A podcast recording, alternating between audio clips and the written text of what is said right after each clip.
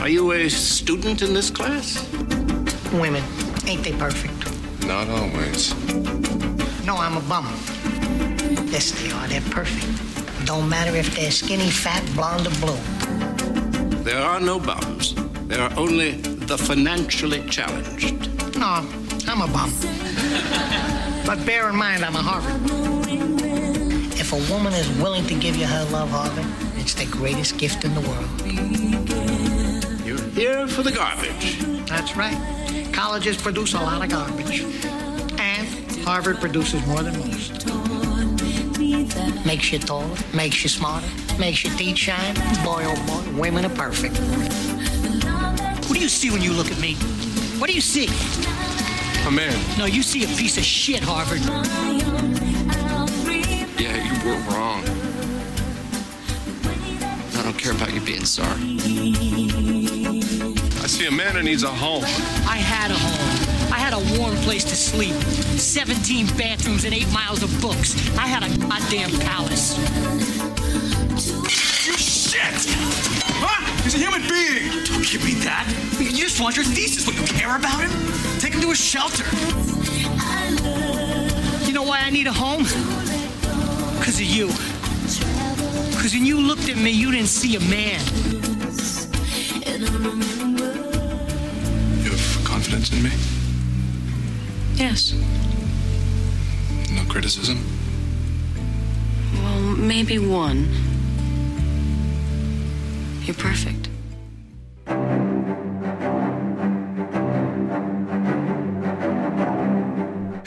Welcome. My name is Matt and I'm here with Andrew. Today we're going to be talking about With Honor starring Joe Pesci, the influence of Walt Whitman on 90s movies, and what happens when the soundtrack hits slightly harder than the movie. So grab your popcorn and Reese's Pieces and let's break it down on the Post Credit Podcast.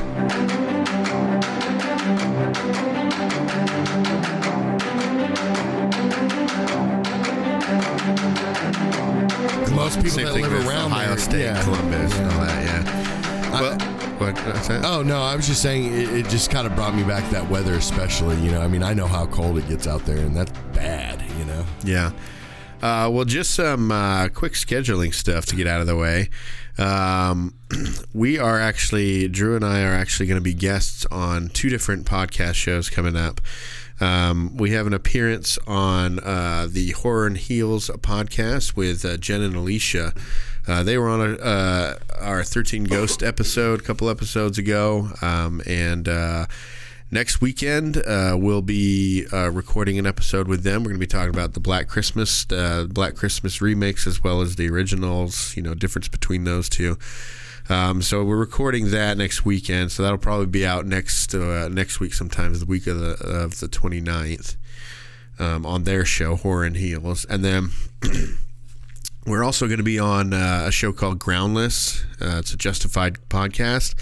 Um, the the hosts of that, Chris and Randy, they were on our show last season. Uh, to uh, we did an entire season uh, or entire series review on the show of Justified. Um, and uh, it's such a good show. They they do episode by episode analysis on that show. So uh, Drew and I are also going to be on that show in a few weeks from now um, when they do their season two episode twelve show. So uh, look out for that. It's I think it's I think it'll be a good show. And and you know even though we're not drinkers, maybe we'll make an exception and break out. Oh, yeah. Break something out for you, you have to make. yeah, maybe I'll make the exception and break some out because I know both those uh, so the horror and heels. I know they like to have a drink, and uh, I think I think guys at Overground let's do every once in a while. But stay tuned for those two shows. Um, again, that's uh, horror and heels. Uh, horror H O R R O R space the letter N space heels H E E L S. Um, that's their show. You can find them anywhere you get podcasts, and uh, Groundless is the Justified podcast, and you can get those anywhere where you can get uh, podcasts as well. So look out for those. We're pretty excited for them, and uh, again, we'll we'll plug them here again on this show too. Um, but today we're going to be talking about another movie called With Honors. Um, when's the last time you saw this? Well, before Before we show, before we prep for the show. man, I was in. Uh, I was up in. I want to say I was up in Boston when I went uh, went and saw, and that was in like 2005, 2005 to 2008 area. and uh, I. I, that was the first. That was the last time I remember watching it because I bought it. You know, I, I bought the movie. I mean, it's a classic. You know, I, I had to rebuy a lot of these movies on DVD and stuff like that because I did watch VHS at a certain point in my life. So, um, no, I mean, I, I even worked at Blockbuster when they had VHSs. My- I remember you working at Blockbusters, and, and they would throw. it wasn't DVDs. Well, there was. It was starting to get DVDs. They, but they started throwing a bunch of VHSs away, and I remember one time Uh-huh. you being like, "So I'm going to be going to the dumpster," and uh, that was probably against the rules and everything. But who cares about VHS nowadays? Yeah, right. I'm sure the uh, what do they call it? The uh, the time lapse between when you did something. Uh, oh, what is it uh, called? When you can actually be prosecuted for it. sta- uh, Statute of limitations. yeah, that's it. Yeah, so I'm sure that's passed. Don't worry about it. I'll Well, look it I- up, and and, it- if it not, never we'll happened anyway, so, you know. oh yeah, well you just talked about doing Yeah. it, but Well, uh, no, it was just like so many movies were going getting thrown away. You know, it wasn't like, oh, you want to buy this? Okay, you want to watch this? You know, handing them out. I mean, and you know, you can't do that anyways. But like literally, it was just they were just throwing away thousands and thousands of VHSs when they started going to DVDs. You know, Yeah. pretty crazy. But uh, yeah, that was probably the last time I watched it. Uh, so we're talking about, you know, within like maybe ten to twelve years of it actually coming out. You know, I've not seen this movie since I was a child, really. and and by that I mean since I was at least under Mm-hmm. 18. Um, when I saw it, I was uh, when I was younger. I really liked this movie, which is weird uh, when I started thinking about it because, you know.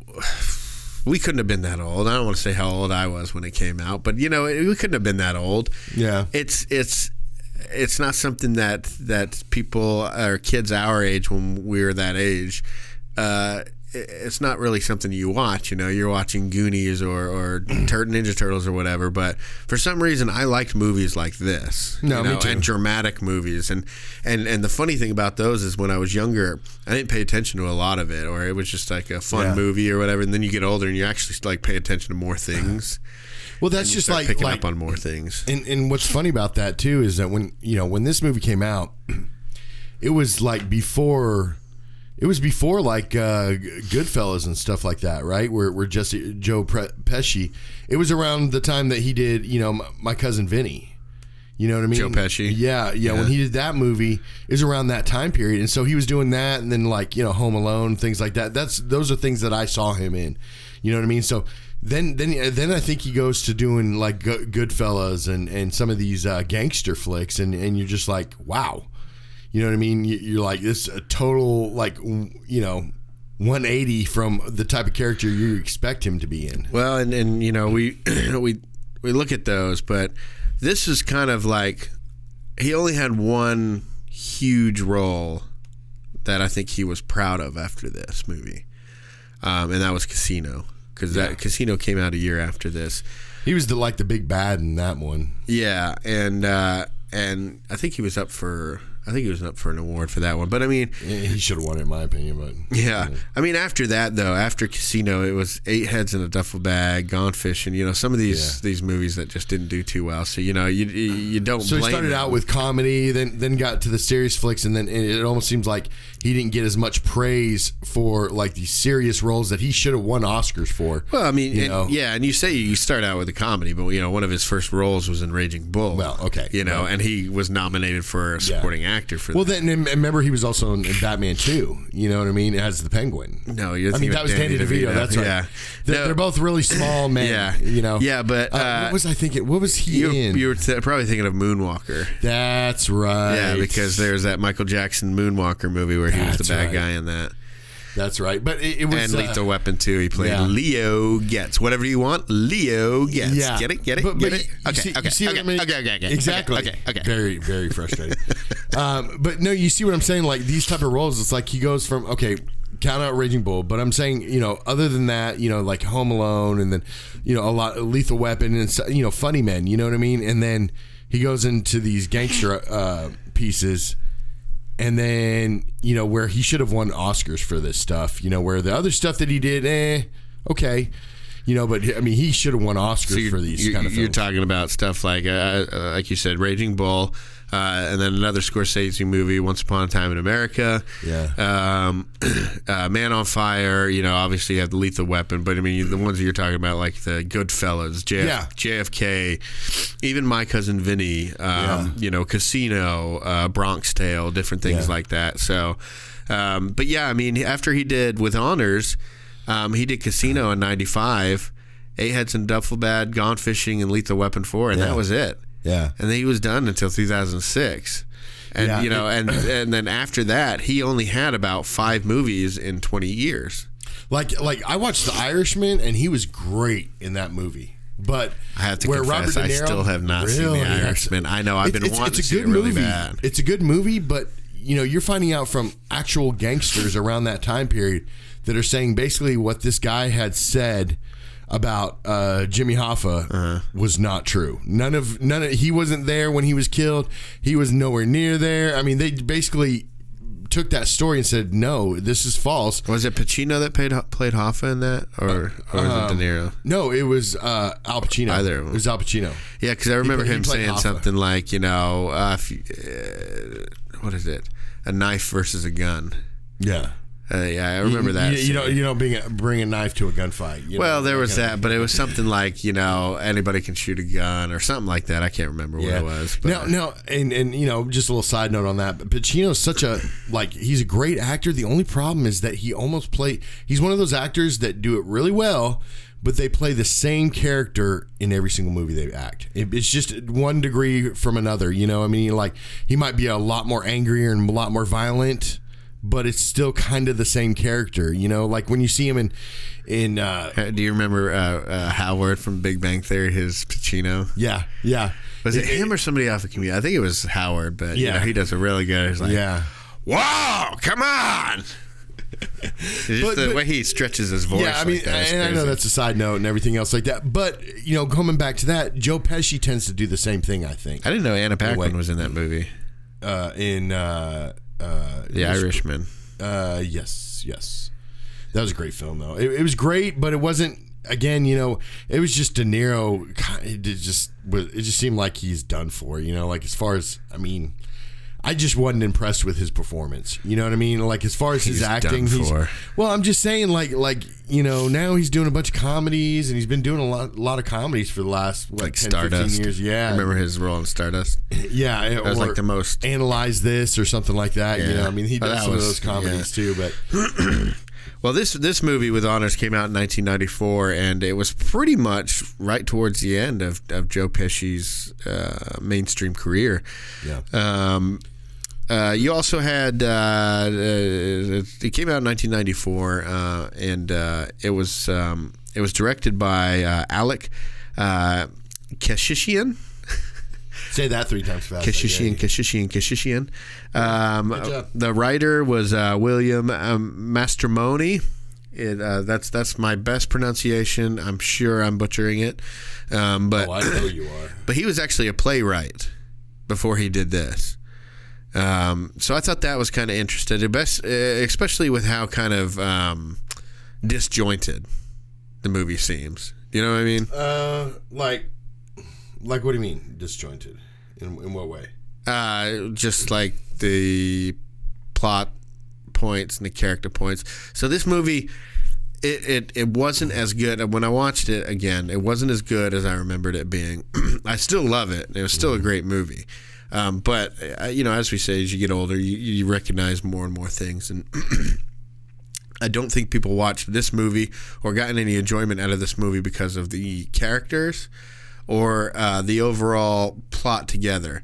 Um, I think people enjoyed it because of the actors that played the characters, um, and um, and different parts in the movie. So you have you know your different funny parts, but then you got a bunch of stuff that doesn't land.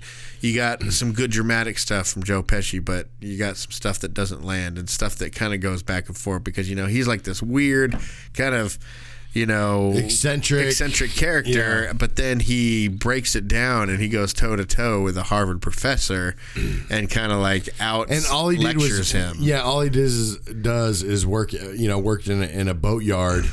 uh, for the merchant marines. You know, Well, you got uh, cleaning um, and fixing boats. Or yeah, but what was right? it called? Asbestosis or something? Oh, Um, asbestos. well, asbestos is the material, but Yeah, whenever it disease. causes that Yeah. that that uh, deterioration of the lungs or whatever, it's called asbestosis, I believe. Yeah. something like that. But um, it's basically when the individual fibers of the uh, asbestos uh, get into the you know the different Yeah. sacs and stuff in your lung, making it to where you can't take full breaths or whatever. Um, so, anyways, uh, this this this movie came out in, like I said, 1994 as Joe Pesci. Um, he's basically the lead of the movie. Um, he's the top billed, even though I would say that Monty is more of Brendan Fraser's character, yeah. lead. Yeah. So you have Brenton, Brendan Fraser that plays Monty, Moira Kelly, Kelly that uh, me and Drew um, call uh, uh, uh, we like to call toe pick. Uh, which we'll Yes. explain. Uh, but she plays movie. Courtney. Uh, Patrick Dempsey, uh, also known as McDreamy, pa- plays Everett. Josh Hamilton plays Jeff, and of course you have Gore Vidal as uh, as the uh, the professor, uh, Pitt Mm-hmm. Cannon. Um, do you know this Josh Hamilton guy that played Jeff from anything? Because he was the only one where I was like, I just want to be like, shut up, get out of this movie. Yeah, but they had, they had to have somebody that was like anti Yeah. Joe Pesci's character. I know, You what and I mean? that was everybody to begin with, but he was the only in one. a way, but but if you notice, like even when he brought him home for the first time into the van, Patrick Dempsey's character went out to the van, tried to give him um, what was it a uh, what, uh, what was it They we, that he just giving him a drink, I think. yeah because he had his wine and everything. So they were drinking and everything, but they kind of hit it off right away because Yeah. he's like.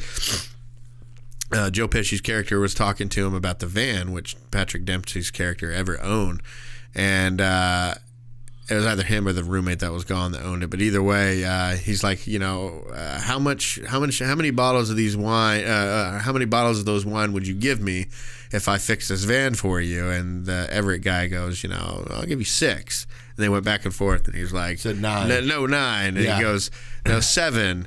Or no, he goes eight or something. He goes seven. He goes eight, and then uh, Patrick Dempsey goes nine. You, you drive a hard bargain. So you know he, he went up when he didn't have to, and uh, then of course Joe Pesci's uh, little line was, you know, uh, didn't you used to work at a savings and loan? You know, talking about how badly he is with money and everything.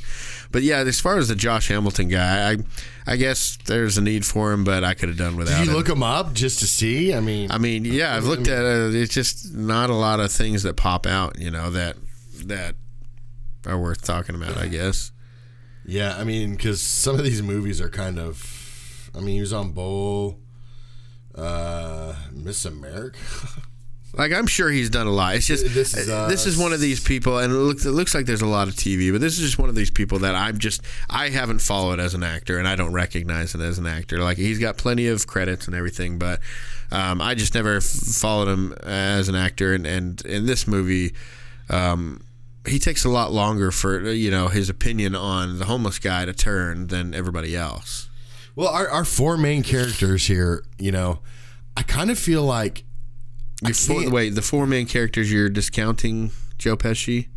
no, no, I'm counting in Joe Pesci. I'm So not, Joe Pesci, Moira Kelly, Yeah, I'm not Brendan talking about Fraser. Jeff, Josh Okay, Hamilton's so we character. count. Okay, But these four main characters, like I feel like I can't really think of a time that they had a better role, like a better job at acting. You know, like I, I'm oh, trying to think, like Dreamy obviously blew up. Are you talking about No, they no, did my- a better job, or or that they were famous for? no, my own personal opinion, meaning meaning that like I, I feel like they did a better job in acting in this movie than they have separately in other things Okay, that so they've done. so not necessarily what they were more famous for, but just what Right. you think they did, did a better job at the craft of acting. Right now, now I would give maybe Brandon Fraser, maybe the Mummy.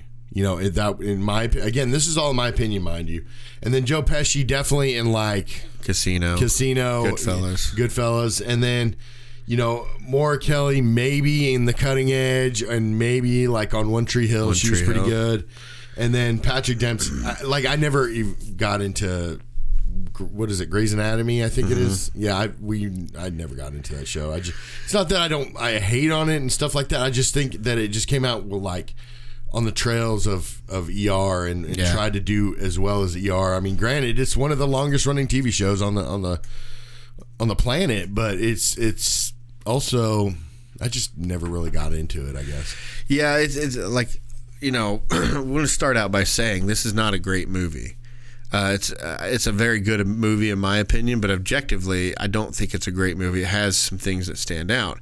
It's more about the collection of, of actors and their performances than the characters themselves having any kind of depth to them, or the I'll give you that. situations having any kind of depth to them. Because I mean, you, you start to build up with, oh, this guy is obviously going to die because he's sick. Um, you know, he then they start talking about his family. It's like, okay, we're gonna have to have a connection with his family, but that went by real quick. So you know, there wasn't a lot of deep digging explorations of what's going on in each of these characters' lives.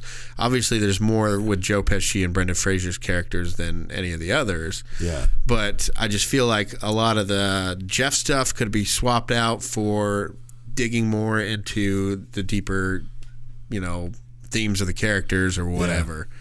Well, like I don't know. I mean, I love this movie. I mean, again, it is it's got to be on my top list, but it, it's just uh, I, I see I see where you're going with that. It's just there wasn't a lot of character development. It's almost seemed like you could tell that this was a new director. And you know this was like one of his first pictures, if not his first picture that he directed. Kind of the way the way that it was set up, because it was like, you know, like if you notice, like during the Christmas time where where he called his mom and oh, I'm not going to be able to make it home, mom, and you know it kind of hinted at the fact that he had it was just him and his mom for so many years, and you know she did the best she could, and the dad walked out, and you know It's a little overboard on the melodrama. yeah, right? yeah, and, and then when she call, he calls, oh yeah, I'm just too busy. I'm not gonna be able to come home, and and it's kind of like, okay, so we're not really we're dipping our toes in, but we're not really going there. But we're gonna keep dipping our toes in until we get to the end of the film, Right. And then really have no kind of background to it, you know? Yeah.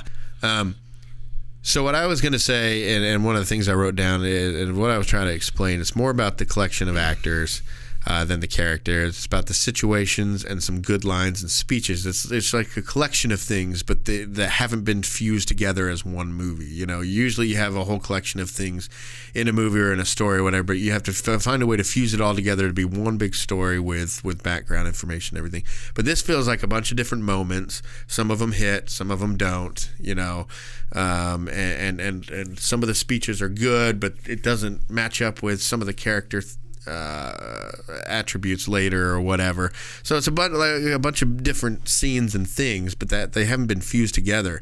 And I thought that maybe that's because that uh, the writer was a playwright. Because that's what that's what you know plays are, right? You have a bunch of different situations and everything, but you know, it's not like a, a movie that you get entrenched to. You're watching performances on a stage, but they're cut up by by breaks when they have to reset Yeah. uh, when they have to reset scenes and different things like that. So I don't know. Maybe maybe that's why the scenes are written like that. It's kind of like a Hallmark movie where you would only watch it for the actors and the situation, right? You watch it because you know it's like some old actor that hasn't been in anything in a while, and it's a Christmas movie. But Yeah, that well, doesn't like- say anything about the actual story Well, like and the- character they're playing. Exactly. And the character like like with Courtney and Everett, you know, it's just like if they were going to be like side characters, let them be side characters. Don't try to, you know, slowly, you know, pull in you know, Moira Kelly to to start being the love interest, you know, even though it they try to hint at it at the beginning and then it's just like, eh, this person doesn't show up for this and you know, it's just kind of really really like a there's no uh, meat meat to their acting. Right. You know what I mean? There was no meat to Moira Kelly's acting or or, or or Patrick Dempsey. I mean, they they have the chops to do it. You know, both Right. those char- both those actors can act. It's just it just didn't seem like the development was there. It was just you kind of left hanging to a point of yeah, maybe it would have been interesting to learn a bit more of that or just have them be serious background characters and just put, you know, Brandon Fraser and Joe Pesci in the in 99.9% of the movie Right. and just let go with it. You know what I mean? Stop Well, trying to probably- bring in eh, a little bit of this, a little bit of that. We probably needed a little bit more also between uh, Monty and Courtney, right? Yeah, yeah, I The- mean the- because I mean, well, we can we can kind of get there's into no like later, ca- character yeah. development there at all. So you know, obviously Walt Whitman is a big part of this book. Yeah. You know, they quote him a lot and everything, and and you know the the character of Simon that that Joe Pesci plays. It's um it's kind of Walt Whitman esque as, as far as him being like a you know a rebel and outsider type person. Um, but we got that, and we got the Walt Whitman retread in a in a um, academic setting, uh, four years previous to this in 1990, or it was either 89 or 1990 with Dead Poets Society with Robin Williams. You know, we got the you know the Captain My Captain. You know, and after that, you know, we had like Scent of a Woman, School Ties, and this movie, uh, probably a couple others, where it's all about you know, uh, you know that that Walt Whitman esque um, uh, exploration of uh, education versus uh, free thinking and society and all that kind of stuff. So I just thought that was kind of interesting because you know you you have those movies, but then like you had like Scent of Woman, School Ties, this movie that tried to kind of copy that same thing that that um, Well, Brandon Fraser was in School Ties, right? Right, Yeah. right. He was in there with uh, was it Matt Damon, Ben Affleck, uh, Chris O'Donnell. Yeah, I remember the guy that always Chris O'Donnell played a big guys. role in that one, didn't he? Yeah, I think Chris O'Donnell. Uh, so I think that one was, you know, he was uh, Jewish and he went to this prestigious school, but had, you know, pretty much everybody who was there was anti-Semitic, and especially the the the friends that he befriended, uh, Matt Damon. Chris O'Donnell, they were so when they find out that he is Jewish, yeah, they, they turn against him, and so it's kind of a it deals with stuff like that, um, which you know I wouldn't mind getting into Yeah. talking about sometime. But um, anyways, this came out in um, in uh, 1994, as I said. Uh, uh, it was written by William. Uh, Mastermoni, I uh, you know that's that's as close as that. But like I said, he's a he's a playwright, um, and uh, you know we went over all the, the the people that were in it. Um, what would you say is the best part about this movie, or maybe even you know the best? What what's the best? What's your favorite part about the movie? My favorite part, I, I like the scenery. I like the snow. I, I think it just kind of made it um, the story have some sort of focus in a way. I mean, I, I, I, it's weird to say that, but you Just know, I feel- because of the season it was filmed season, in, or? yeah, the, the the season, and you know, it's it's just the the crunch of of going to school and you know being you know taking it so seriously that basically saying that you know whether they fail or succeed, you know succeed in school is going to turn determine their whole entire lives. Right. You know what I mean? And so it just shows the importance of if you decide to go to college, you know, to take it seriously because that's how it really is, you know, especially in these higher uh, academies and things like that and higher hi- higher institutes like Harvard and Yale and things like that. You know, I mean, it's it's got to be it's got to be a crunch like that constantly. Yeah. You know, what I mean, it's like a job. You know what I mean, but but worse because you don't know nothing yet. You know, this this literally what you're trying to do is learn everything there, and it just kind of like I, I like the fact that it was surrounded around school and that and that time of year and and you know just kind of you know felt the importance of of what they were trying to do and, and how you know he was trying to be successful no matter what it took in Yeah. a way too i thought that was important that that's another favorite part besides the you know the whole weather and the ambiance and everything else like that was just how how he you know took it so seriously that he had to succeed in life that you know i mean he would just give up everything else and nothing else mattered besides doing extremely well in school Yeah, um, and to go off of that, uh, the the the premise of this movie is basically um, you have Monty played by Brendan Fraser, and uh, he's he's getting towards uh, graduation, uh, getting close to graduation. He's just got to write his final thesis for uh, for his uh, one of his classes. He's a political science major, um, and uh, to to graduate with honors um, he has to uh, do very well on this thesis that he's writing. He's almost done with it. He's got like 88 pages. And uh, he goes to work on it, and his computer breaks down one night, and uh, he only has one hard copy. So, with his computer broken down, he takes his one copy, hard copy, and he goes to make uh, copies of it in the library. But he falls on the way, uh, hurts his leg, and drops his thesis down this this grate that somehow feeds into a basement. Um, and somehow it comes out with a cast that that literally I mean he's able to still kind of somewhat walk on it when he goes down Oh, there. you're talking about his leg. Yeah, and and- they didn't have a cast on his leg, did he? Oh yeah, there was oh a point no, but he they, did have a I think they wrapped it up. My maybe. Oh yeah, well afterwards, yeah. Yeah, I mean, you got it fixed, you know, after that that night or whatever. But yeah, I was just, uh, I just kind of was like, "There's no way you're gonna hurt that." So his thesis went down there, and he goes down to retrieve it, and he finds a uh, a homeless guy um, who, who, who, you know, uh, refers to himself as a bum, so that's what I'll refer to him as uh, uh, in, in this. But uh, he, he's a bum who, uh, li- you know, lives in the Harvard library basement. You know, it's real nice and warm there. He lives by the boiler room. He's got like his own stuff all over the boiler room, and just kind of you know got a bed set up, and you know, real nice and everything. Um, but he finds these. pa- He starts in, and by the time Brendan Fraser's character catches up to him, he's burning some of these pages for heat and everything. Um, which I don't understand why he's burning them because those so furnace randomly. those furnaces would, would run overnight, right? Yeah, you know, yeah. The, the, like Harvard would pay You- for you those fur- to keep that fire lit. Yes. Th- why are you? Boi- boilers are are are you know you're pumping gas through there. Okay, so gas is used to light it. You're not even using even or- even as far wood. back then. I mean, it could have sure. been back then. Maybe it was just cold. Do you know? or Do you realize how much money those schools get that they can afford to buy probably a new boiler every single year? But that, they uh, yeah, that's something that I just thought about. I was like, well, you know, why why is he throwing? Why is he trying to keep that fire going?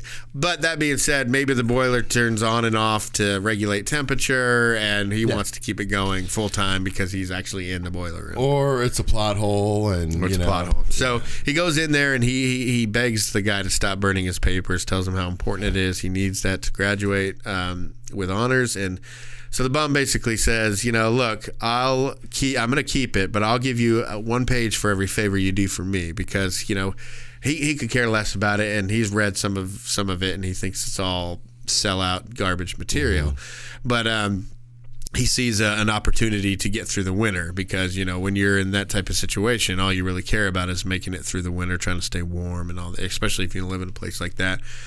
So that's that's the premise of the movie, and it's it's dropped about halfway to three quarters of the way through the movie, and so then we just focus on on these two or whatever. But Yeah. um, you know, not much is not much goes with that plot. That's that's that's the the plot that brings them two together, forces Well, them what it to have to be together. Yeah, and what it is is Brandon Fraser's character ends up calling the cops because he's ticked off that he has to do good things to. Uh, um, 'Cause he's a pompous to get guy. it- yeah, because he's a pompous character. I mean, he's not pompous in the way that like he grew up like rich or Yeah, with I- money. You Because I think he was there based on grades, whereas people Yeah. like Courtney and Everett, the the DJ dude, and stuff, got cut off, They were right. all there because they had rich Yeah. families. So he get, he ends up calling the cops, you know, uh, getting getting the security uh, involved, uh, him them actually removing him, and then him going in front of court with a bunch of other homeless people, you know, and then if they were going to plead guilty, to just sit down, and then uh, not guilty to step step forward, and Joe Pesci obviously steps forward and, and is the only one that does that.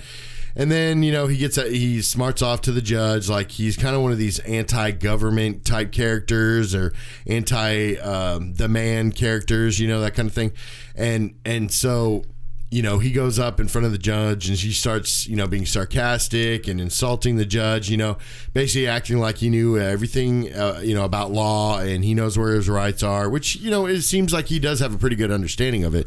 But then you know he gets a fine on him, you know, for con- contempt in court, and uh, you know Brendan Fraser's character steps up and, and asks to pay for it. Now, you know Joe Pesci doesn't want you know to have to owe Brandon Fraser's character anything because he wants to be able to stay. He, he even says it. He wants to stay warm. For, you know, he basically wants to be comfortable for the rest of the winter. Well, afterwards, he's trying to, you know, get a stack of newspapers to make some money here and there and everything. And, you know, he, you know, Brendan Fraser's just like, come on, you know, I'll give you this, I'll give you that, you know, I'll give you a place to stay because he felt bad for getting it, you know, and, and, you know, for where he'd have to sleep. And, you know, Joe Pesci says, you know, uh, Simon, I guess, says, you know, I had a place to stay. And I, you know, I had a warm place to sleep you know, I had uh, I had uh, a warm place and, and eight miles of books.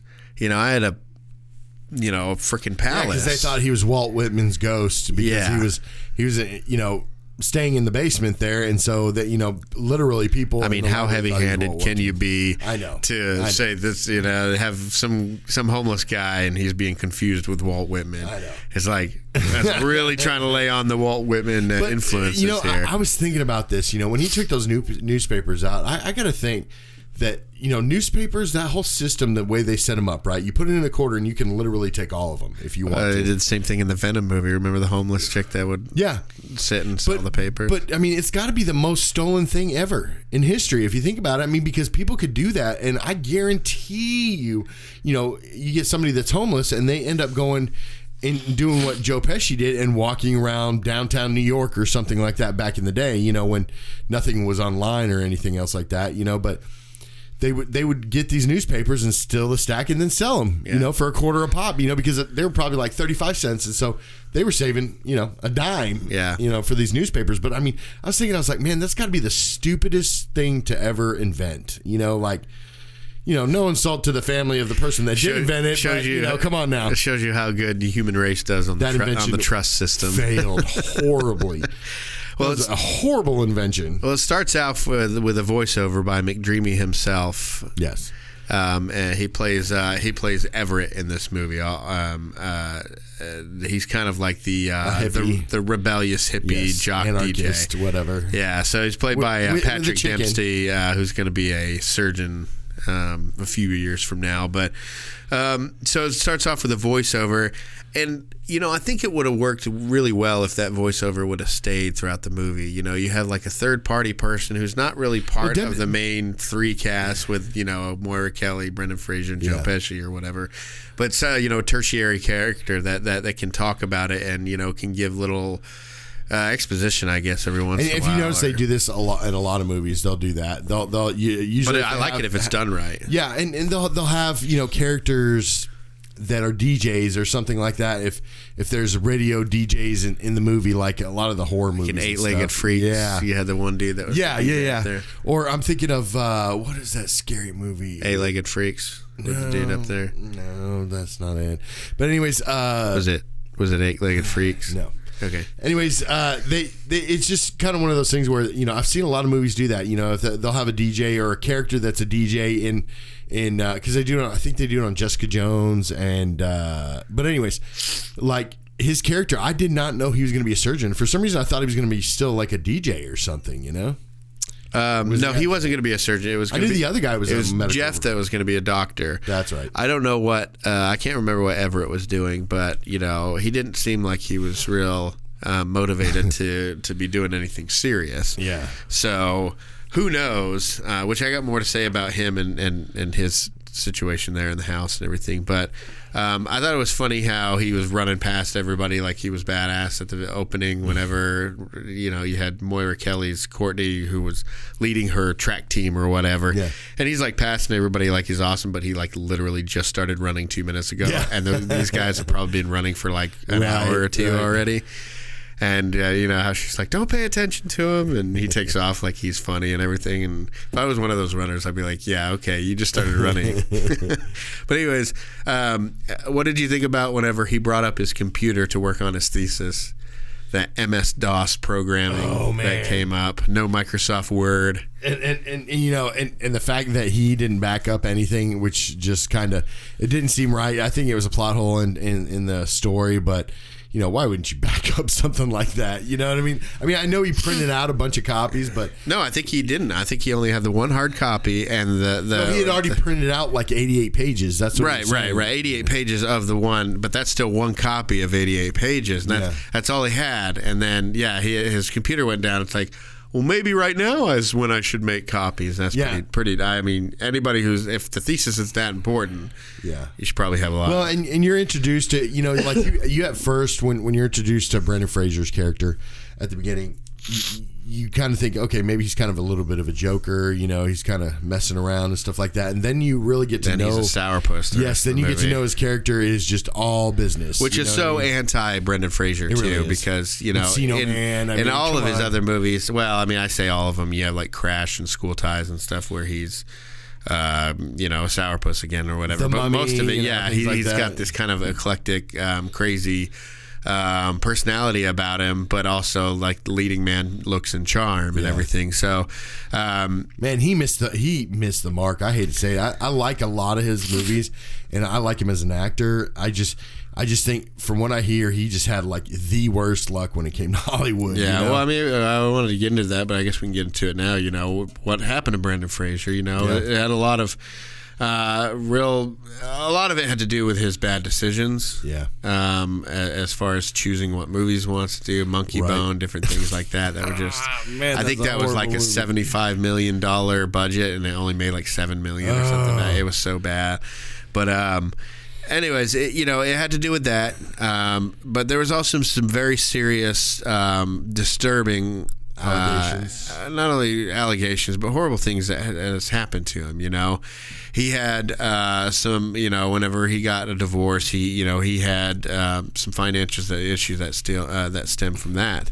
Um, he was paying, and I, you know maybe. It's, to this day or whatever, but you know when he was paying when he got divorced, he you know he was paying seventy five thousand dollars a month Good lord. which equates out to nine hundred thousand dollars annually, basically a million bucks annually. He was paying for child support. That's what? insane. What? Well, we can get into that, but I, I don't, I don't want to get into that. I, I think. I think that the whole divorce uh, and legal proceedings that come from divorce, um, they can be um, extremely unfair a lot of the times, um, not taking into account um, specific situations um, and all that kind of stuff. But he had that to deal with, and also he was uh, he had claimed, at least allegedly, um, he had been sexually assaulted. oh, really? Uh, did you hear about that? No. It was uh, some some president of some studio. I don't. I don't think it was a movie studio. Uh, it might have been like uh, it had to do with like the Golden Globes Academy or something like that. Um, the Golden Globes organization. Anyways, Yeah. some guy, some old dude or whatever, they were in a situation and he grabbed. This is what Brendan Fraser said uh, that he was grabbed in the butt uh, and it made him feel awkward and stuff because what is he supposed to say and what can he say when he when it's this person in power type of thing, Yeah. right? You know, same thing that's you know happening with some of the Me Too stuff. Um, so this happened to him, and it put him in. He spiraled into depression for you know just this one instance and everything because he had been assaulted basically, and I like I say allegedly because you know I don't think I don't know if it's been proven in court. I don't know if it's been settled or whatever, but. Um, so that's the type of stuff he had to deal with, and, and, and it just started going downhill from there. You know, he kind of started to make a resurgence with that journey to the center of the earth. Um, Yeah, but he didn't even do the second a, one. But he became kind of a leading man because of that. And Yeah. then um, when the director of that left the movie, um, and it was because he had differences with the studio. You know, Brendan Fraser he, he decided to stick with the director, and left with him, left with the director instead of sticking around, and so he was replaced with The Rock. Yeah. So that was a, he should have let the director go and, and kept doing it, uh, but then The Rock's ended up being more popular. Now, was that because it was a better movie, or was it because it was just The Rock, and The Rock just has more star power? I like the one one better with uh, Will Ferrell, anyways. No, I that's that's uh, I know it's a- Land of the Lost, I- I and that know. was off of that old TV show. I know, Land but of it, the Lost. it, it was still. Uh, I thought it was. I mean, same, same basis, really. But I mean, it still was a lot better. I thought, you Yeah. know, and uh, I just think I, I think the biggest thing for Brandon Fraser is. You know, again, yeah, a lot of personal stuff, and it just seems like Hollywood's so disgusting, anyways.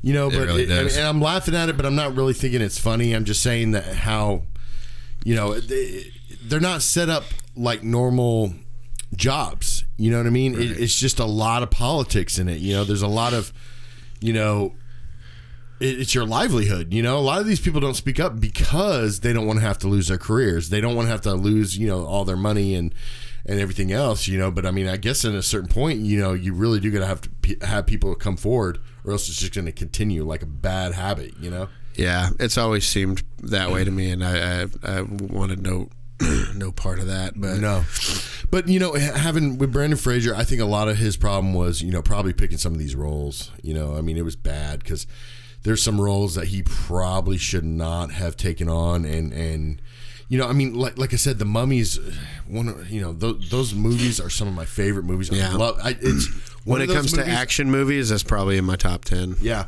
At least the first one. It, it's one of those movies I literally can watch over and over and over again without getting ever tired of it. You know what I mean? It's just, it's not like and you I find do. You know, it's just, it's I'll watch good. it one or two times a year, still to this day. Yep. I mean, the later on it gets, it gets a lot more ridiculous. You know, I mean, the part two, part three, part three really, you know, has nothing to do. I with it. actually liked part two. I mean, I know it's got no, part two's good. terrible Yeah. CGI Yeah. of the Scorpion King with the Rock in it. Oh, that's so bad. That was so Yeah. bad. So you know, for for Brandon Fraser. But if you notice, a lot of these characters kind of fell off. What right when we get into you know two thousands, you know what I mean? Like a lot of these characters really like, especially like more Kel- Kelly. I mean, the really the last thing I can remember her doing is One Tree Hill. You know, I mean, I cannot really think of anything else she's done more recently. You know, Joe Pesci the same way. Yeah, like he did The Irishman. And then he did some of those, you know, gangster flicks afterwards. But really, you know, in 2000, he kind of fell off. And Well, yeah, it was right around ninety. I think it was it was just the fact that you know he had said before he he he'd never want to be a lead in a terrible movie. You know, um, I think he'd just been doing it for so long, and he had done such good movies. And then the last couple movies he had gotten were just like the Gone Fishing, the Heads in a Duffel Bag. It was just it just wasn't good for him. And you know, I, from what I've read, he just got got tired of it, you know, like like not like frustrated or whatever. It just got kind of got bored with acting. Like, uh, Yeah. like like it was kind of like I want to try some other stuff now, you know. And he loves to golf, so you know, freed him up for much more, you know, Yeah. golfing times and stuff like that. But I mean, he's come back, like I said, for uh, uh, Robert De Niro's. Irishman. He's come back for Robert De Niro's movie in 2006. Uh, I forgot what that Oh, was yeah. called, and then he came back uh, again for The Irishman for uh, Scorsese and everything. But, um, but then yeah, and then obviously you know Patrick Dempsey uh, had a lot of success after In, in 2000, yeah. he like probably only had one. out of all this cast, he probably had more success past the year 2000 Yeah. than any other person on this cast, just with Grey's Anatomy alone. Right, right, right. Um, and uh, he, I, I still, I still maintain that he's the worst part of all the Scream movies. He, that his cop character in the third Scream movie, it was just terrible. it was, it was awful the way he's just like, you know, uh, the only thing I know about trilogies is that in the third one. Anything goes, and the way, like the look that he gave, it was just like, oh my god, I don't like this guy. I don't think he looked good with with Sydney. They didn't have chemistry, but they tried to force them together at the end. I don't know. Well, you know, and, and with this movie, I thought he did a good job. You know, I mean, he, he just played that character so well, and and the fact that you know, like, yes, they they did cook his chicken, you know, and that's for his radio show. But as you're saying, you know, I mean, his radio show is not really what his career is going to be at this point, you know, and it's kind of the the way he reacted was just so awesome. I mean, he he just transitioned from you know wanting to murder Joe Pesci's character to you know, laughing and uh, you know saying something totally not even on the subject. You know? Okay, so yeah, so they ate the chicken. Uh, I, I, it, it, for some reason, it took me a minute. Was they no, I, I picked it up right away. when Joe Pesci and, Right and and and Brendan Fraser sat down to eat, and they had the big chicken in the middle, a big roasted chicken and everything. Yeah. and I thought it was like maybe turkey because it was Christmas, Well, I- I right? did too, I did and I was too. like, oh, it's a Yeah, Christmas turkey first. because you know. And then uh, he had said that it was chicken. And then as soon as Joe Pesci said something like, "Oh, I'm good for for uh, I like to use what's available to me," that type of thing, I was like, like plucking it. I was like, "Oh shit, that's the chicken." I was like, "That's Gorky."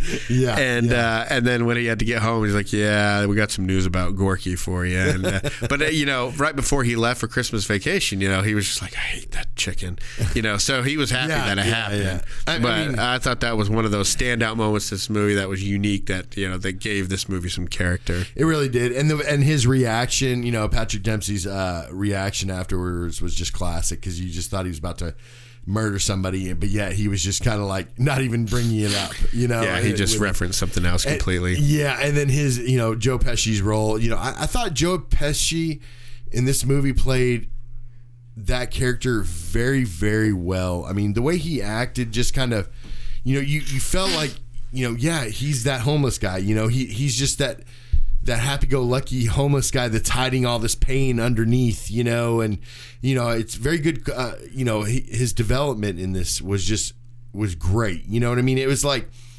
I could actually see Robin Williams in that role, in a way. Yeah. Couldn't you? Couldn't you see it? Like it- it's something that Robin Williams were, would able to do is just basically make everybody on set laugh with him at his character. Right. You know what I mean? And it, I just thought he did a really, really well job. And and you know, but again, like I think we were talking about it, but you know, him sounding all of a sudden, you know, super smart uh, when he's going against the the the head of the government or the head of the um, of what is it? Uh, Whatever that department was. yeah, governmental education department or whatever. You know, Governmental education. Yeah. Uh, but you know, the head of that department, you know, he's having that lecture and he he just interrupts and comes out of nowhere with all this genius. Well, you know. it's it's like yeah. I mean, this movie just has those. That's you know when I say we have the collection of moments that weren't you know like a fused together, well written story. Yeah. It, th- th- that's the type, type of stuff that I was talking about because you know when he's doing his happy go lucky funny shtick. Yeah. The way he talks, you, you know his little accent. They go, Yeah. boy, yo, boy, yo, boy, that's beautiful, Monty. You know the way he's talking like that. You know what it reminded me? It reminded me of that Cliff guy, the alter ego personality of uh, Andy Kaufman on Man of the Moon that Yeah. Jim Carrey did. Yeah, Jim Carrey did. Yeah. um, and you know, obviously, Obviously that, was- that Andy Kaufman did as well. But Yeah. but I mean, it, it was that same kind of like you know where Clifton was his name, Yeah. something Clifton, and he was like,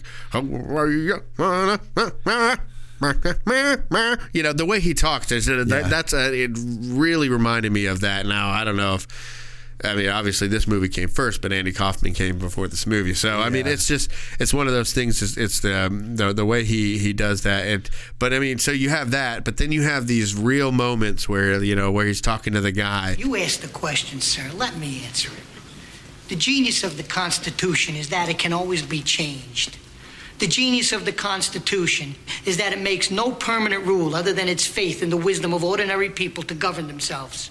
Faith in the wisdom of the people is exactly what makes the Constitution incomplete and crude.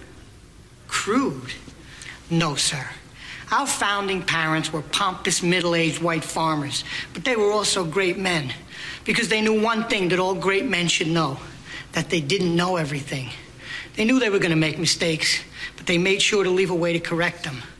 They didn't think of themselves as leaders, they wanted a government of citizens, not royalty, a government of listeners, not lecturers, a government that could change, not stand still.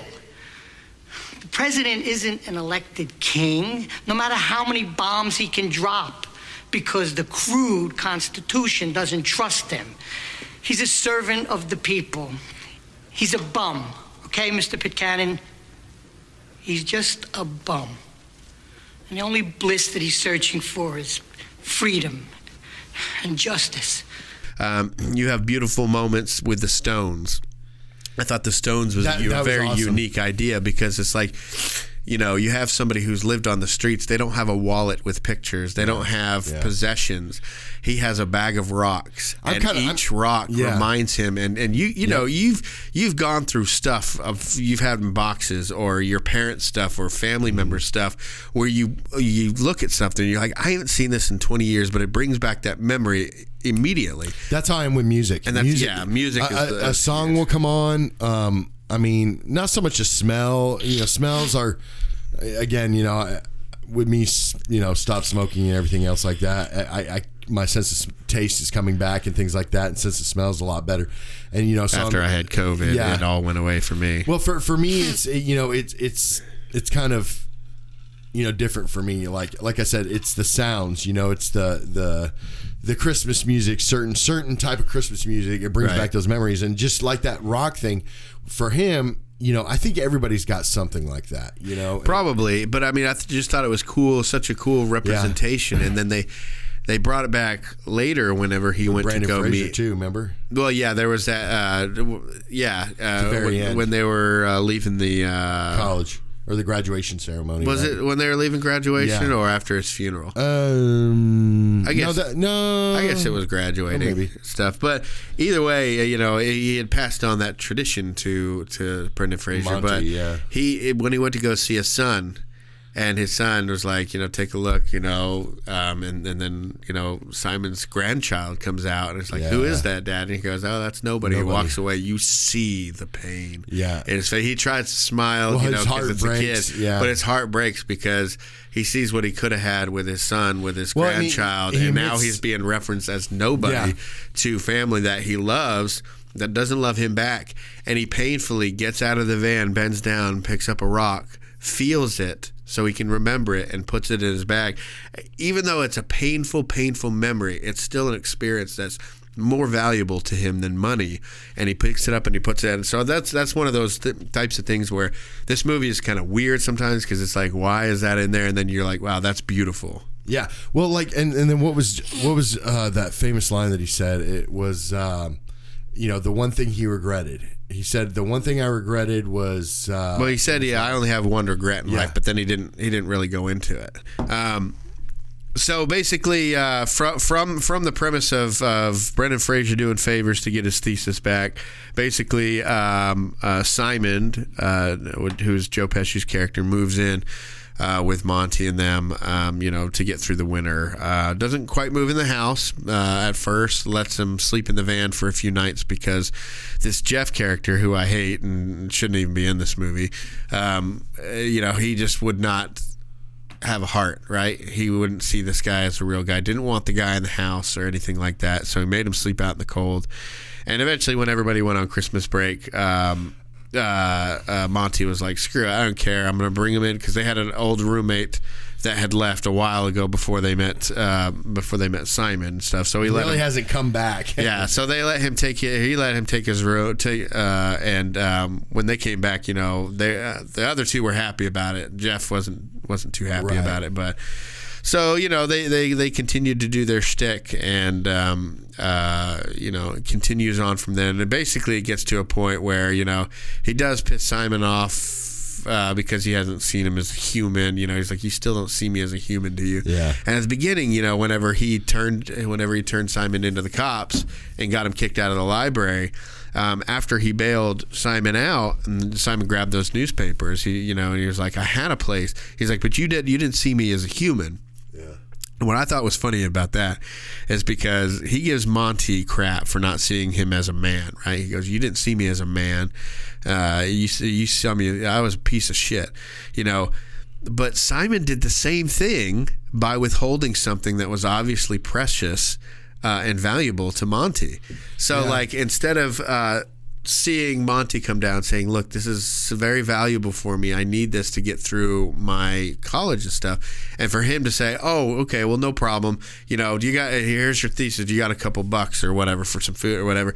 He withheld that and played that game with him and you know, so that wasn't treating him much like that. That he was a man. That you know, that that the things that were important to him were important. You know, so I don't know. That's just something. No, I no. I mean, of. I- I get that because I guess you could not make that connection, but that's the connection I made. No, I see I that. thought it was kind of hypocritical. and and and also too you know i mean it was kind of referring to you know the the the state of you know I I felt like in a way it was talking about the government in the sense that you know what they were trying to say is that the government will help you the government will take care of you the government will you know and and and you know the the constitution is pointless and all this other stuff but then when you you know like like Joe Pesci says the Constitution is not pointless. You know, the Constitution is not old and and uh, pointless. You know what I mean? He says it has a point. You know, Right, he said there's genius to it, and they're talking about how it stops the president from being a a, A dictator. and a tyrant. yeah,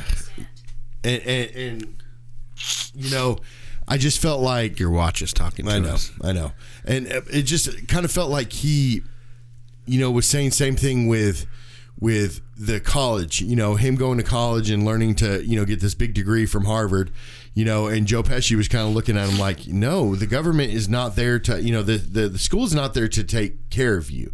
The school's not there to to to um, you know, baby you or anything else like that. It's there to teach you. You're supposed to learn, but you're supposed to kind of make up your own mind. You know what I mean? Where I feel like it's lacking a lot lately, where it's, you know, these schools really want you to to believe the way they believe and believe in the things that they want to believe, you know, rather than just teaching you knowledge or trying to remove knowledge they don't like, you know, just teaching you straight up facts, you know what I mean? And, and, and make your opinion from that. You know what I mean? It's, Yeah.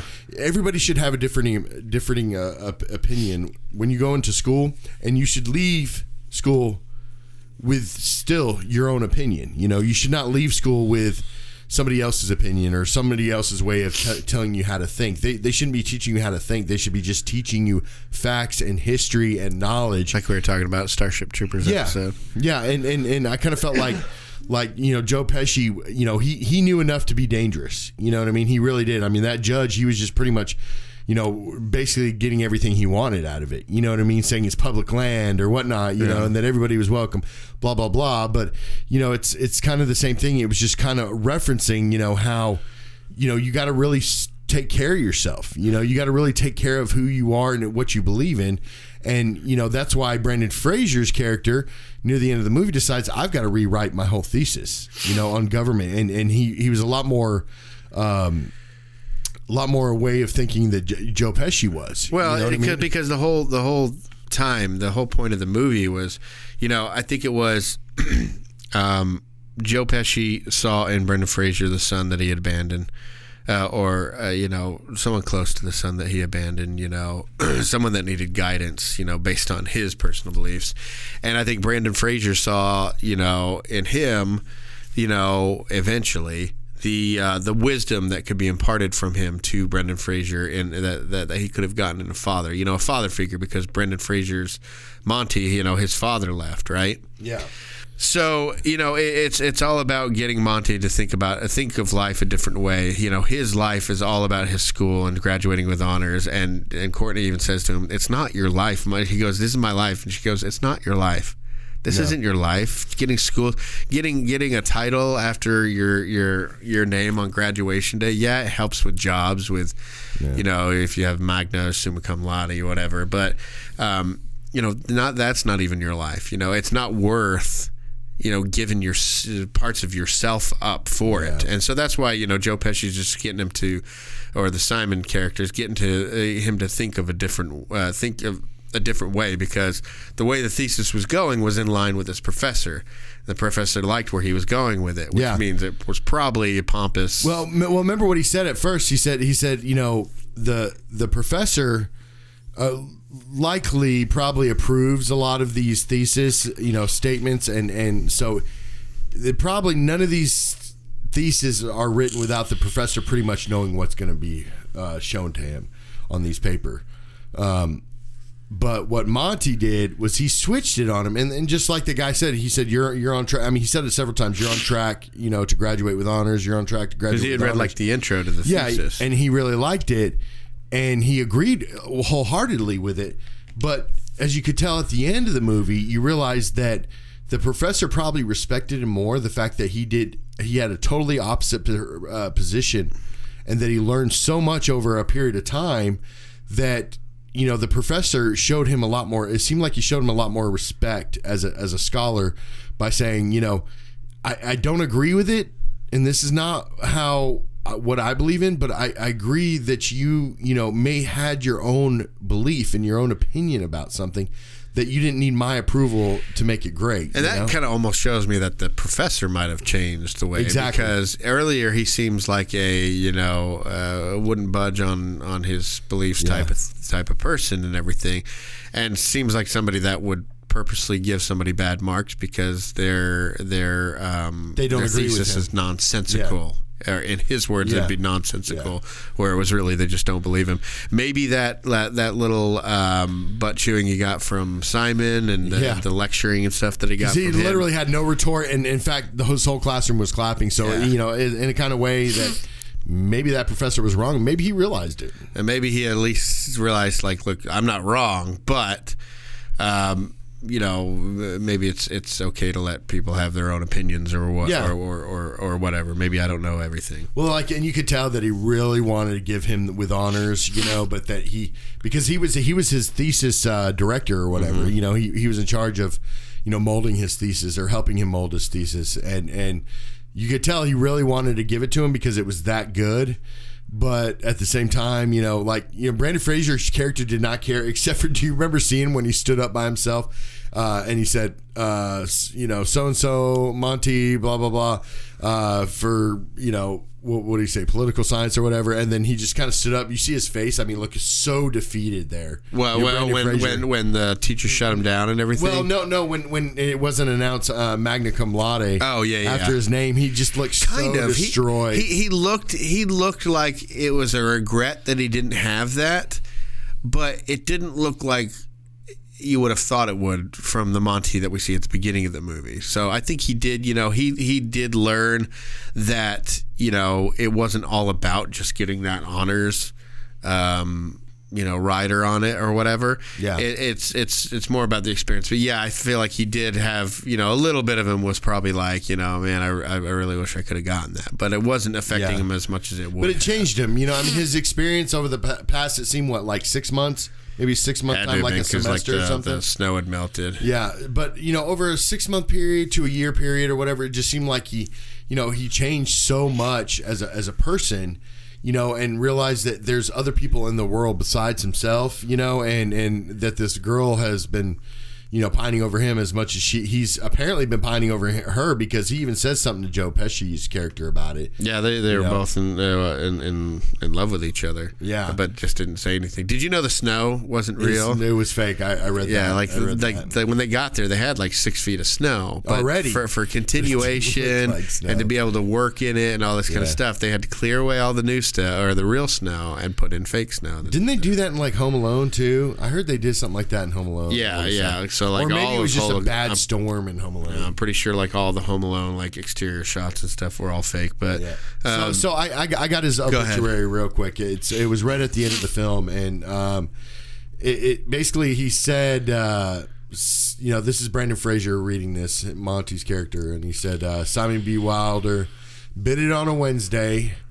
He saw the world out of a porthole of a leaky freighter. Was a collector of memories and interrupted a lecture at Harvard.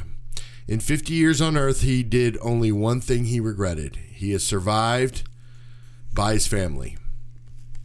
And, um, you know, and, then he goes on to comment on, on the different characters, you know, around him and everything else like that, you know. But it just, the, the fact that they said he, he did only one thing he regretted. And I think that was, you know, just, that's all you need to know because of the conversation you had with Monty that the one thing he regretted was abandoning his family. Yeah, and and and I kind of think I know it says I know it says he is survived by his family. That's what you put in all our obituaries. right, right, but is th- you know it's almost like that's the one thing he regretted. He survived by his family. Yeah, the fact Nothing that it else says he only did one thing he regretted, and you're like, okay, what is that? And you're waiting for it, but then it doesn't come, and then he says you're survived by your family. Which, in a sense, if you think about it that way, you know that's kind of like his regret, you know, because he survived by his son and his grandchild, who he never really got to know or they knew him. Or just the You know, fact that survived whole by him. survived by his family came right after Right, right. the whole. And it's written, and it's written thing. by the director. The director wrote this out. You Well, know, no, Simon actually wrote it. Okay. Well, in the um, story. but but you know what I'm saying, and, and the way he used that line where he said he survived at like immediately after, you know, the one thing he regretted. It's it's yeah, he starts saying good things about you know the the four other people that he lived with, but in a way, it's kind of like also saying that's the one thing he regrets. You know, in, in a way. So So my favorite thing about this movie is Moira Kelly as Courtney. Um, I think she was the best part about this movie. That includes Joe Pesci. Um, I think Joe Pesci, his character, was held back a little bit by the um, the kind of back and forth bouncing he was doing between his serious shtick, his funny shtick, and his uh, sick shtick. yeah, Um, uh, I, I think they were trying to make it like a you know uh, uh, some kind of a Forrest Gump or or like a, a Dead Poet Society type of movie where you know it was very profound in what it was saying or doing. Um, but it just wasn't that profound. It's a really good, enjoyable movie. I like the characters and I like the actors in it, but you know, it's not a I, I if it didn't win eh, if it never I mean obviously it didn't win any Oscars or anything like that but you know if if I knew you know if I was as old as I am now, back then I would have said, yeah, that that doesn't deserve any Oscars. But it's a it's it's still a good movie for what it does, and it, it does have some good advice in it uh, uh, here and there as far as you know the the advice one that he had for you know all the students based on. Uh, um, uh, the Constitution and, and what power the president has and all that kind of stuff. But I mean, also the things that he was telling Monty, it's like, you know, and the th- things that Co- uh, Courtney were telling Monty about this isn't your life and stuff. So, uh, you know, it has those themes and everything. But I really like the actors that are in it that, that are playing the characters. And um, Moira Kelly's Courtney in it. Um, she's there's something about her that's just so magnetic in this movie and i think that, that that's one of the main reasons i liked this when i was younger is because she's just so gorgeous so beautiful um, and so unique the way that she talks the way that she acts. You know you know nowadays you have a lot more uh, i guess um, equal roles when it comes to men and women um, and what they're doing in you know you know as far as you know you'll have a lot more women action stars that are saving men and different things like that in movies nowadays. But back then it was kind of kind of always like you know the men doing those um, outlandish going out there things to show their love or whatever it may be. Um, you know she she had even said to him uh, she she told him that he was perfect and you know, usually you hear, you know, in these rom coms or whatever, you know, you hear the men telling the woman that, oh, you're perfect and everything. But the fact that she was like, you know, you're, you know, telling Monty that he was perfect and all this kind of stuff, um, it was just kind of an interesting turn on its head, I think. Uh, but her attitudes towards everything, even the way she talks, Moira Kelly, the way she talks is just so unique. Well, I But- think she she has a serious problem though too uh, of kind of playing a lot of the same character. You know, it, it just to different degrees. She You know, plays the kinda strong like woman. Joe Pesci did does too. You know, but I, I, I liked. To be honest with you, I'd probably have to say my favorite part of the movie really was Joe Pesci's sad, sad clown. You know what I mean? and, and- clown. No, I mean that's that's that's. I think that's a term, isn't it, in acting? I mean, sa- the sad clown type of acting. You know, where it's it's you know you're funny on the outside, but you're crying on the inside. Well, I know you have like the uh, the what do they call them the the theater faces. Some, yeah, you got the the happy of the uh, I can't remember what it's called. Yeah, but but you know having Joe Pesci where he was just you know ridiculous, you know, trying to make everybody laugh around him, you know. Yeah, he was a little bit pompous at times, thinking he knew more than and better than everyone else, but you know, at also times just you know he he just played that that sad clown so well. I thought. Yeah, this is uh, the the the mask that we are thinking of, uh, the sad clown or whatever, is from Dionysus. the- You know, the masks that they Yeah. have there, where it's you know a comedy or a tragedy or Yeah. or whatever. I mean, it's, um, I don't know. This movie is one of those that, like I said, it's it's uh, it, it was a lot uh, in my head. It was better than it was actually. You know what I mean? I don't. I don't want to say it was worse because it it just was less than I than I remember it being, and maybe that's because we've seen so many other movies that have done what this is trying to do, but better. Um, and so I'm used to a little bit more substance. Where in this movie, everybody felt a little disconnected, except for Monty and Simon. But even then, you know, they they they bonded, but not as much as you would think that they would, based on trailers and everything. Which reminds me, one of the big parts about this movie was. Uh, the soundtrack to the movie and the hype, you know, leading up to it and everything, and you had, you know, Classic Madonna. yeah, you had Madonna, who the director worked with Madonna on uh, on a video with her, um, but she did. Uh, I'll remember. which it's actually billed as the song from With Honors. It's not. It's not something that Madonna. Yeah, it's called I'll remember, and in parentheses it says uh, music from the motion picture with honor, Yeah. something like that. Um, I it think. was, She, it was written for this movie. yeah, I think later on she did put it on one of her albums or whatever, but it, it did come for for this movie and everything. And you know, with the lyrics, it makes a lot of sense. But it was such a huge song back in there. It was uh, back, iconic for back in the day. film, you Yeah. know? It was, and it's a really good song, and it made me think of different parts in the trailer all the time, and different parts of the movie. Um, but it, you know, this is one of those movies that you, you want to come back to and enjoy as much as you you did as a child. I found that I had less enjoyment as I than I did as a child.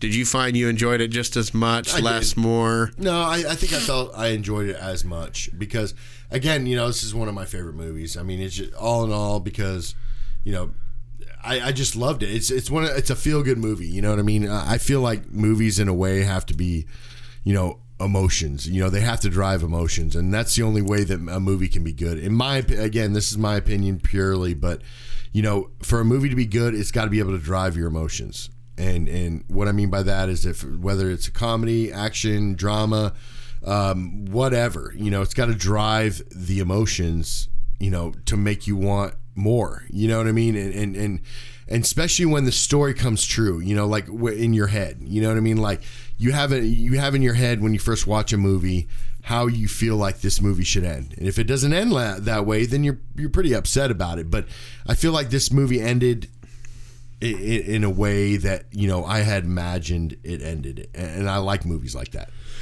Yeah, and what we like to do every once in a while is look at Rotten Tomatoes. We don't put a lot of credence in, in these aggregate sites with with or we don't we don't put a lot of um, faith in it um, because it's so skewed with Them deleting comments. yeah, and- and- sometimes, man, I hate movie reviewers. Sometimes I just hate them. Sometimes because they analyze it in such a cold way, and I don't think that's how we're supposed to experience art or well, pieces I mean, of art. it goes back into what I was just saying how how movies have to drive emotions, and you can't be emotionless when you're watching a movie because that's what mo- makes movies great. You know what I mean? That's what makes you remember those movies and want want to experience it more and, and again and again and again. You know, but I mean, if if you look at it a cold way, you're. I mean, yeah, maybe that is your job. You know, and that's how you pay the bills and everything. But mind you. You know, it, it's, it's just not a good way to enjoy a movie. I feel. Yeah, and, and when we look at with honors on Rotten Tomatoes, it's got 17% from critics, but the audience gives it 73%. Yeah. Which Those is are good numbers. Huge Those on Rotten. Tomatoes, 73%. I don't take any i- these critics. Most times I laugh at them because it's like how you know you're getting paid for your opinion. You're not getting paid for facts. You know, you're you're, you're really getting paid for your opinion. You know, I could state facts all day on these movies. Doesn't make the movie any better or worse. and, and I get it. I mean, they have to look at it from a critical critical standpoint as far as critiquing a movie. Um, but those critics are more for Hollywood. Yeah. It's for other directors. It's for the director of this film. What did I do technically wrong? What did the writer do technically wrong? What were the visuals like? What was the editing like? What what made this terrible?